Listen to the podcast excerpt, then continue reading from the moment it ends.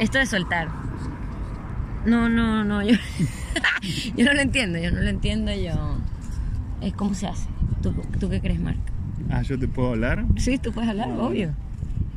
Eh, no sé, eh, es difícil soltar, porque uno se aferra muy fácilmente a lo que cree que le da seguridad.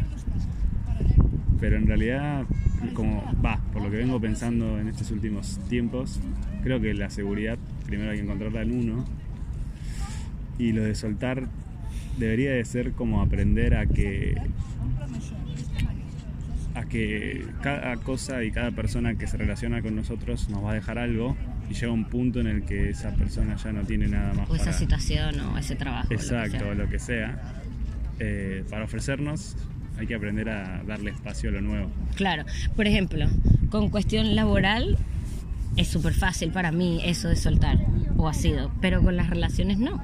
Y porque las personas ah, las personas son distintas creo yo El vínculo, claro. y el vínculo de pa, por lo general siempre tratamos de concentrarnos en que nos va a dar cosas positivas creo yo ¿no? el, el trabajo es como más fácil decir "Bah, es una mierda ya está como que me preocupa me provoca todas cosas malas Eh, Claro. pero con las personas creo que es más difícil porque Hay tenés momentos buenos apego recuerdos Mm. Este, Resentimientos, exacto vivencias emociones, claro. eh, La emoción es lo que lo hace difícil soltar, ¿será? Y sí.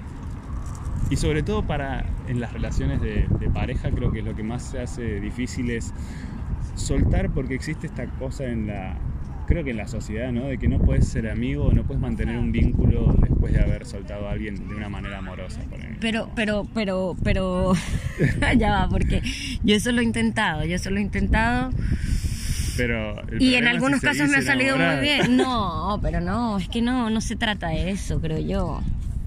Porque yo creo que a mí en lo que me cuesta soltar en cuanto a mis relaciones pasadas, más bien es como en lo feo. Como, como que si miro lo lindo, eh, eh, siento amor y digo gracias y agradezco y, y ya. Pero con lo feo, ¿Qué? ¿Te cuesta soltar lo feo? sí. ¡Wow!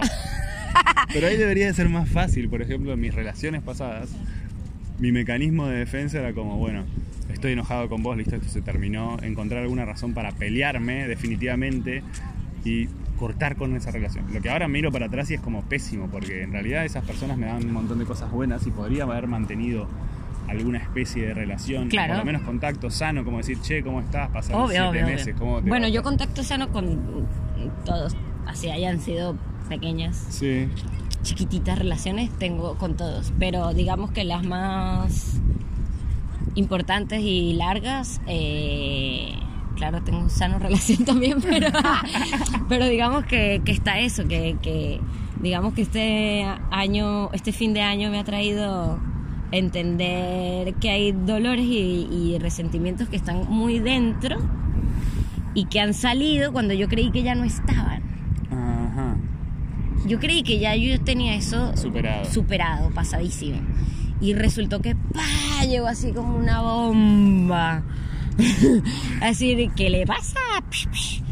Entonces, Bueno, eso suele pasar igual. Es como, como veníamos hablando antes de que empieces a grabar. ajá, pero ¿cómo lo suelto? ¿Cómo lo suelto? ¿Cómo suelto esta cosa que no me hace bien? Y yo creo que empezando a hacer cosas que te hagan bien. El amor propio.